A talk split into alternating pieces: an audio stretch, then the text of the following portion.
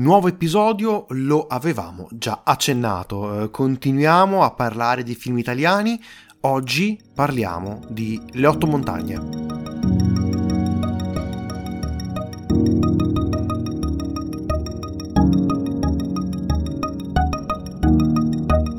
O meglio, una grande coproduzione italo-belga-francese. Parliamo delle otto montagne film che ha vinto il Gran Premio della giuria al, allo scorso Festival di Cannes, quello del 2022, insieme a Io, se non sbaglio, inoltre ha anche avuto un grandissimo successo ai David Donatello, vincendo tra l'altro miglior film, miglior adattamento e miglior fotografia. Trama in breve. Pietro, ragazzino di 11 anni, va con i genitori eh, in montagna e qui incontra l'unico altro suo coetaneo, Bruno, con cui nasce un'amicizia, ma eh, il rapporto tra Pietro e i suoi genitori crescendosi, soprattutto col padre, si deteriora e quindi si deteriora anche la sua volontà di andare, di tornare in montagna. Cosa che invece sarà, diciamo, costretto a rifare e riprendere i rapporti con la montagna quando eh, suo padre praticamente gli lascia un rudere e questo rudere doveva essere una casa per, per lui, cioè per il padre, per, per, Pietro, e doveva costruirla insieme a Bruno. Quindi diciamo che è costretto a riallacciare i rapporti con la montagna e con Bruno dopo tanti anni. Ora, la trama è semplice, anzi, o meglio dire, secondo me, essenziale, eh, perché questo film non cerca mai di strafare, cioè racconta poche cose ma lo fa estremamente bene. E, e forse in questa eh, semplicità eh, di una storia assolutamente verosimile, che secondo me si nasconde il pregio più grande di, di questa trama e della sceneggiatura. Verosimile sì, eh, perché comunque è tratto da un libro e ogni tanto questa, mm, queste, questo, questa origine romanzata un pochino si sente, è tratto dall'omonimo eh, romanzo di Paolo Cognetti, che qui firma il soggetto. Eh, I registi eh, Felix van Groningen e Charlotte van der Mersch hanno poi fatto la sceneggiatura adattata e hanno anche girato il film. Eh, produzione, come detto, italiana, belga e francese, prodotto dalla Wild Side per, eh, per la parte italiana e eh, girato in Italia, in Valle d'Aosta, per la maggior parte del film. E poi ci saranno anche altre location altrettanto suggestive. Ma torniamo sulla, sulla sceneggiatura e, e, sui protagonisti, eh, perché il film chiaramente si basa su di loro, eh, si basa su questa relazione eh, intima eh, di un'amicizia profonda eh, che però ha dei momenti di alti, momenti di bassi, alla fine riescono a rappresentare un, una vita intera eh, all'interno di un film che dura sì due ore e mezza, è quasi una, un'epopea per quello che vuole raccontare, in uh, un terreno bellissimo, assolutamente fantastico, che abbiamo imparato anche un po' ad, eh, negli scorsi film, quando parlavamo un po' di questi, eh, di questi film all, all'estremo della civiltà. Ecco, anche questo alla fine ci pensiamo è posto in un mondo che è chiaramente, eh, assolutamente stupefacente, è la natura pienissima, dove la natura però è padrona. E questo eh, Bruno lo sa benissimo, eh, lo sa benissimo perché lui c'è nato, eh, lui conosce quella montagna come le sue tasche. E Pietro rimane profondamente affascinato da questo mondo, lui che viene dalla città, una città che ammettiamolo è, è brutta, viene descritta in, questa, in questo film come forse l'inferno in terra. E solo sulla montagna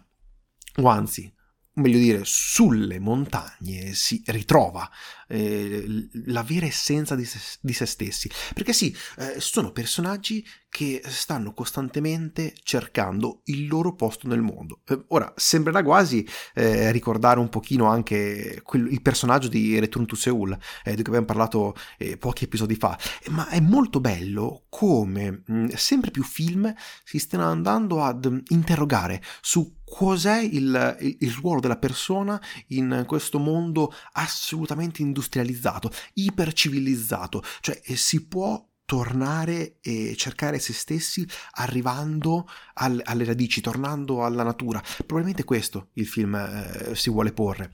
E una cosa molto bella, secondo me, eh, è come eh, nel film la montagna non sia solo una delle protagoniste, ma probabilmente è la protagonista uh, principale, eh, perché stiamo parlando di vita per la montagna, vita con la montagna. Come detto, entrambi cercano il loro posto in, in questo mondo. Eh, c'è chi eh, cerca il proprio posto in una singola montagna, c'è chi deve viaggiare il mondo per poter eh, trovare soddisfazione. E questi due ragazzi, questi due amici si trovano, si ritrovano, si abbandonano, si lasciano, ma rimangono sempre amici. È una storia che eh, dura alla fine una vita e lo sfondo, questo, questa natura preponderante, è molto bello come, come entra, no? E diventa parte stessa uh, della narrazione. Anche perché, parliamoci chiaro, le parole, i dialoghi, sì ci sono, ma non sono la componente fondamentale il non detto, il silenzio eh, prevarica. Cioè questa montagna inizia veramente a dare tutta l'energia che la natura stessa, solo la natura anzi eh, può dare, entra eh, prepotente e diventa quasi una droga per eh, i due protagonisti e, e, diventa anche il legame stesso delle relazioni che vengono mostrate. Una sceneggiatura certamente eh, non facile perché come detto vuole andare a raccontare dei sentimenti eh, molto puri con eh, pochissime parole, con pochissimi gesti, eh, rimanendo sempre molto intimista. E questa è una cosa che ho molto molto apprezzato. Poi ci sarà un, un piccolo dettaglio che mi ha fatto storcere il naso, ma ne parliamo un po' più avanti, ne parliamo. Sì, direi che possiamo prendere in analisi eh, la sceneggiatura. Um, io la dividerei in tre momenti principali. E il primo è quello diciamo, dove ovviamente loro sono bambini, che è nell'84. Il, ehm, la parte centrale è, come ho detto nella trama in breve, quando lui deve eh, riallacciare i rapporti con la montagna, con Bruno e con quello che era suo padre, non per lui, quindi per, per Bruno. Di fatto è stato anche una sorta di padre per Bruno stesso. E, e la terza parte invece, eh, diciamo che va un po' a portare la storia più alla conclusione e questa parte secondo me è molto più eh, aneddotica, molto più oh, rapida, mentre la parte centrale è molto eh, più uh, lenta, si prende i suoi tempi e, e io trovo che se anche è lungo perché dura, se non sbaglio, più di due ore, due, due ore e venti, due ore e mezza. E è giustamente lungo, nel senso si prende il suo tempo e, e non potevi fare una cosa breve perché adesso per Prime TV deve farti sentire un po' il trascorrere del tempo, il tempo che sarebbe per riallacciare i rapporti con un luogo, con una persona, quindi non può essere qualcosa di breve, non avrebbe assolutamente a livello registico eh, ridato eh, onestamente eh, il tempo per raccontare questa storia e poi effettivamente se tu vuoi farti una camminata in montagna meno di tre ore tu non puoi metterci, nel senso a meno che tu non vai a prendere il pane e torni a casa, mm. non puoi metterci più meno di tre ore se è vai su una montagna e torni indietro, quindi...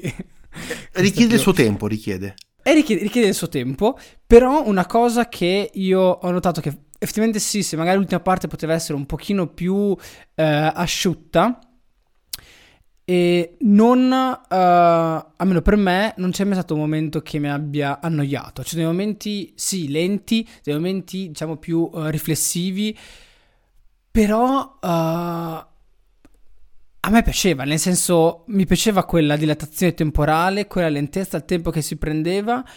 Non ho mai sentito è troppo lento. Questo non, cioè, non mi ha mai lasciato, eh, diciamo, un po' un po' deluso della velocità, cioè la velocità di racconto secondo me era quella ottimale, anzi forse io se tu mi avessi chiesto subito dopo averlo visto ti avrei detto poteva durare un'ora in più e io l'avrei visto benissimo e mi sarebbe piaciuto ugualmente se non di più, perché mi ricordo che subito dopo averlo finito di vedere avevo proprio voglia di andare in montagna, mi piaceva, cioè mi sì, è piaciuto sì, tantissimo, sì, mi ha dato tantissimo.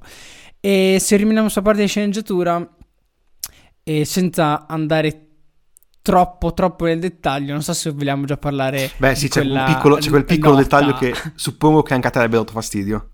Io eh, Sì, assolutamente, proprio è, è, stata quella cosa che quando è successa ho detto non può, non possono davvero metterlo nel film. E, invece l'ha messo, non so chi, chi o come abbia potuto pensare, però c'è, eh, non possiamo dirlo perché è davvero verso la fine e c'è un momento in cui viene detta una certa frase e poi succede qualcosa e... Eh, che un brutto. po' rovina. Ah, rovina tantissimo. Eh, rovina con quello che no. vuole raccontare il film. Cioè, eh, la sceneggiatura sì, sì. intera, eh, il film intero ti spiega che le parole sono superflue eh, e fa un lavoro bellissimo nel raccontare tutto attraverso le immagini. E ci sono anche delle inquadrature bellissime sui corvi eh, in quel finale eh, che ti raccontano qualcosa, che ti raccontano una leggenda, ti raccontano eh, molto più eh, di una semplice inquadratura con dei corvi. No? Adesso non, voglio entrare troppo nel dettaglio. Sì, sì. Però è quel momento lì in cui c'è quella battuta, quasi potremmo dire, eh, battuta di humor nero, che non c'entra assolutamente niente con tutto ciò che la storia voleva raccontare. Ed è un piccolo, eh, un piccolo problema che ho trovato in una sceneggiatura bellissima, in una storia che, come anche tu dicevi, ha un ritmo spettacolare. Sì, sì, mantiene il ritmo come dicevi te, le, le, parole non sono importanti anche perché eh, vediamo il Bruno è, più legato, diciamo, al, al, al del posto, eh, è penseggiato tipo in Val d'Aosta e, e quindi proprio cioè una persona burbera che parla poco e parla in maniera semplice di cose concrete e quindi non va a fare questi gran giri. Effettivamente Effettivamente quella frase davvero mi, mi, mi, mi, ha lasciato l'amaro in bocca alla fine del film che ho fatto finta di chiudere un occhio per... Eh... Ecco, grazie a te, gra- grazie a te me la fai tornare in mente, adesso non mi piace più il film. No, vai, vai. credo che sia difficile eh, no. rovinare un film per questo.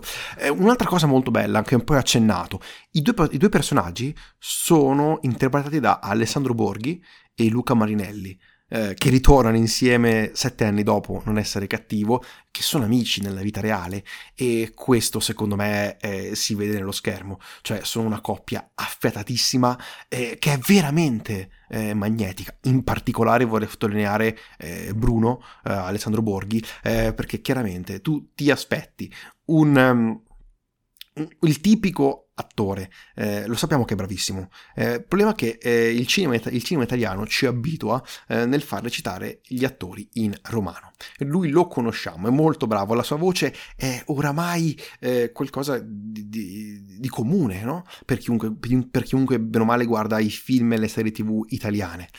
E lui riesce a fare un eh, dialetto valdostano che sin dall'inizio ti eh, manda completamente eh, fuori da, dalle tue aspettative che, che, ti eri creato e lo riesce a fare perfettamente, eh, così come eh, Luca Marinelli eh, riesce a avere un ruolo, come sempre molto intimista, che racconta molto di più con, con gli occhi, col volto, con le espressioni rispetto a, all'utilizzo delle parole. Un personaggio che comunque cambia durante il film perché vuole cercare se stesso, vuole cercare il suo posto eh, nel mondo, e si sente eh, molto represso dalla città e, e, vuole allontanarsi il più possibile. Insomma, hanno fatto un lavoro anche di casting, eh, secondo me, pazzesco, eh, reggono perfettamente il film e se volessimo anche adesso addentriamoci più anche più dal punto di vista della regia perché secondo me il discorso che sto per fare eh, c'entra molto è molto bello come i due personaggi, come eh, Marinelli e Borghi, siano eh, al centro eh, della storia e perché creano con i loro sguardi un, un orizzonte, un asse orizzontale. Eh, siamo in montagna, quindi l'orizzonte, bene o male, è assai difficile da vedere. Eh, e invece i, i, loro volti, i loro sguardi riescono a creare quest'asse orizzontale che eh, si contrappone molto bene con l'asse verticale creato dall'altezza di queste montagne. E da questo punto di vista la regia secondo me ha fatto veramente colpo.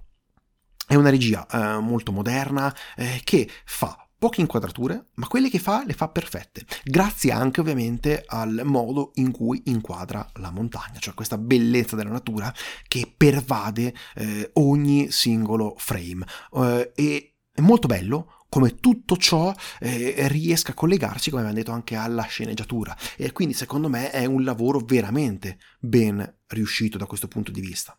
Eh, tu dal punto di vista della regia cosa ne pensi? Anche magari spostandoti poi sulla fotografia eh, dove so che hai un po' di cose in serbo da parlare. allora, da, da co- come hai detto finora c'è un poche battute, poche inquadrature e quindi tenute per un tempo adeguato, avete già capito perché questo film mi piace. eh, metti questi due elementi e sei a posto. Allora, ehm, sono molto d'accordo con te, però prima di spostarmi su elementi diciamo in comune tra uh, fotografia e regia, e proprio nella regia, uh, se non ricordo male, io ho notato molto che nella prima parte, quando erano bambini, e c'erano sì poche inquadrature, però erano molto più, diciamo, uh, strette e, e questo creava una uh, sorta diciamo di decoupage, cioè non ti dava una visione dell'insieme, una visione intera, erano più frammentati. Le inquadrature mm. erano più frammentate tra, tra loro, quindi eh, diciamo che c'erano meno porzioni in comune, comunque erano più strette e questa cosa a me piaceva perché era un po' più uh, come se fosse un ricordo. Quando tu hai un ricordo non hai dei momenti, ti ricordi dei momenti, quindi questo mi ricordava scusate gioco sì, di parole, mi ricordava vero. molto. Mentre, diciamo, dalla seconda e terza parte, quando sono adulti, ci sono delle inquadrature sia più ampie, ma che andava a esplorare meglio diversi ambienti, meglio l'ambiente in cui stavano e questo mi restituiva invece una sensazione di percezione più del, dell'immediato, di quello che sta succedendo, del presente. E quindi c'è questo, uh, questa dicotomia tra uh, come è girato quando sono bambini, quindi più frammentato rispetto più di insieme quando sono adulti, che non so, mi, mi ha dato quel qualcosa, quel qualcosa in più. E ritornando a invece ehm, il metodo compositivo, eh, tu hai detto che si è formato questo triangolo tra lo sguardo orizzontale e la montagna che è verticale, effettivamente dobbiamo per forza parlare del eh, rapporto con cui hanno girato. Hanno girato con l'1.33 e televisione, per la televisione sarebbe 4 terzi. E questo uh, perché eh, abbiamo degli enormi elementi, quindi delle forze, for- delle linee fortissime verticali che sono le montagne. E, e come abbiamo già parlato in altri episodi, quando tu hai delle linee verticali molto forti, tipo nei boschi oppure in una, tutto chiuso in una casa, effettivamente una, um, un rapporto uh, più stretto, quindi che accentua e sottolinea le linee verticali, è più appagante, piace di più e funziona meglio.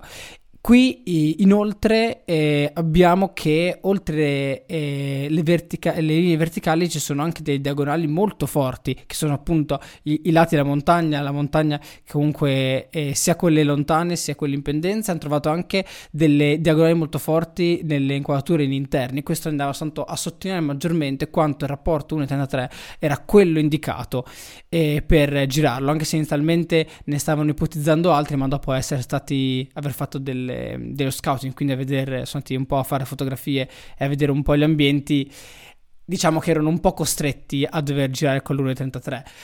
avevano paura di perdere la montagna, di perdere le montagne, questi elementi fortissimi, e non è così, perché in realtà quando sei in un ambiente, cioè con questi paesaggi molto belli, se tu prendi anche solo una porzione ti funziona. Ovviamente compositivamente eh, vuol dire che devi mettere il soggetto uh, più in basso la montagna più in alto, che però funziona ancora di più, perché come hanno detto va ad accentuare eh, le diagonali.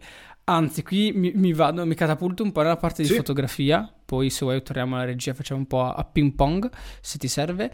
E, ehm, ho detto che avevano bisogno di far vedere le montagne del paesaggio e, e loro, eh, il direttore di fotografia che è Ruben I- Impes, Ipens, Impens, sì, o come si pronuncia, ok, sì.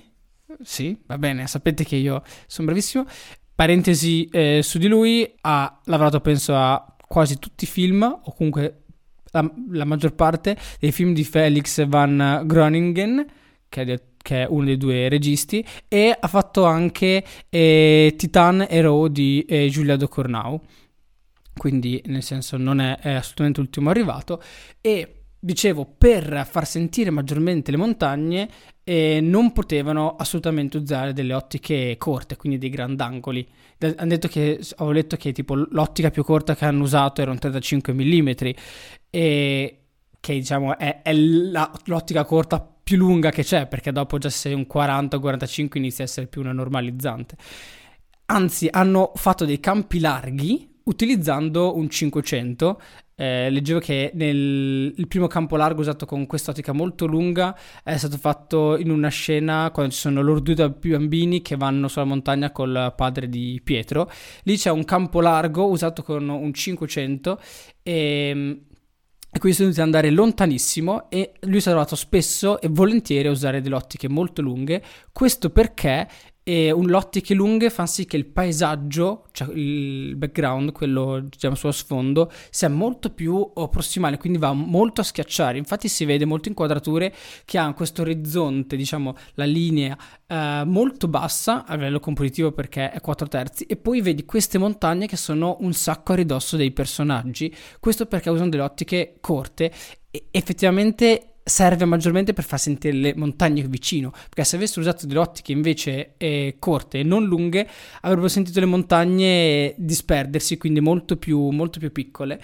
Ehm, e questa è una cosa che mi piace, mi piace molto, questa, come potete sentire dal mio tono, questa decisione di cambi di composizione e di ottiche in base a quello che deve essere, deve essere inquadrato. Tra l'altro, arriva, prende se portava sul set un uh, Ingenier 12x, eh, che quindi riusciva a fare anche questo 500 che se vedete le immagini, solo l'ottica è lunga tipo due volte e mezzo la camera praticamente, perché usavano la mini LF, quindi è piccolina e c'è questa ottica il doppio rispetto alla camera e fa abbastanza mi fa sempre sorridere queste ottiche giganti perché ne vorrei una anch'io. Vabbè, a parte questo, lascio a te la parola. No, da punto di vista compositivo, secondo me non c'è veramente da. non si può dire nulla se non eh, bisogna assolutamente guardare questa pellicola eh, perché è una gioia per gli occhi. Ed è molto bello eh, come produttivamente abbiano costruito eh, la casa in pietra, abbiano cercato insomma di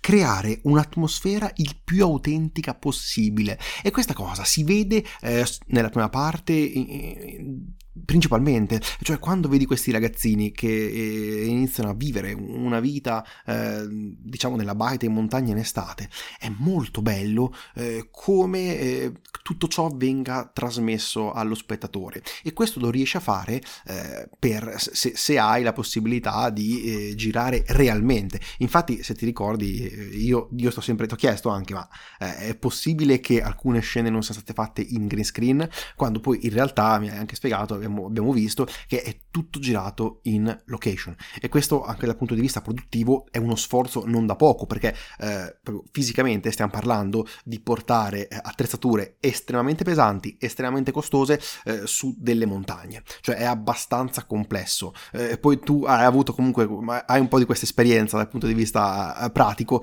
quindi ne saprai parlare meglio, eh, però secondo me è un lavoro anche fisicamente assai difficile da poter girare, è una sfida eh, non da poco, tant'è che la produzione è durata quasi otto mesi per eh, realizzare, realizzare, i film. I registi hanno imparato l'italiano, si sono trasferiti eh, sulle Alpi e quindi sono, diciamo, entrati appieno nel, nel, nel mood di questo film e tutto questo, eh, questa ricerca per il dettaglio, si nota, è molto bello come venga trasmessa. E mi collego in maniera simpatica a, al discorso di girare in location sì, e diciamo che è anche il bello di girare in location eh, film in posti, diciamo, anche difficoltosi in cui arrivare. Nel senso,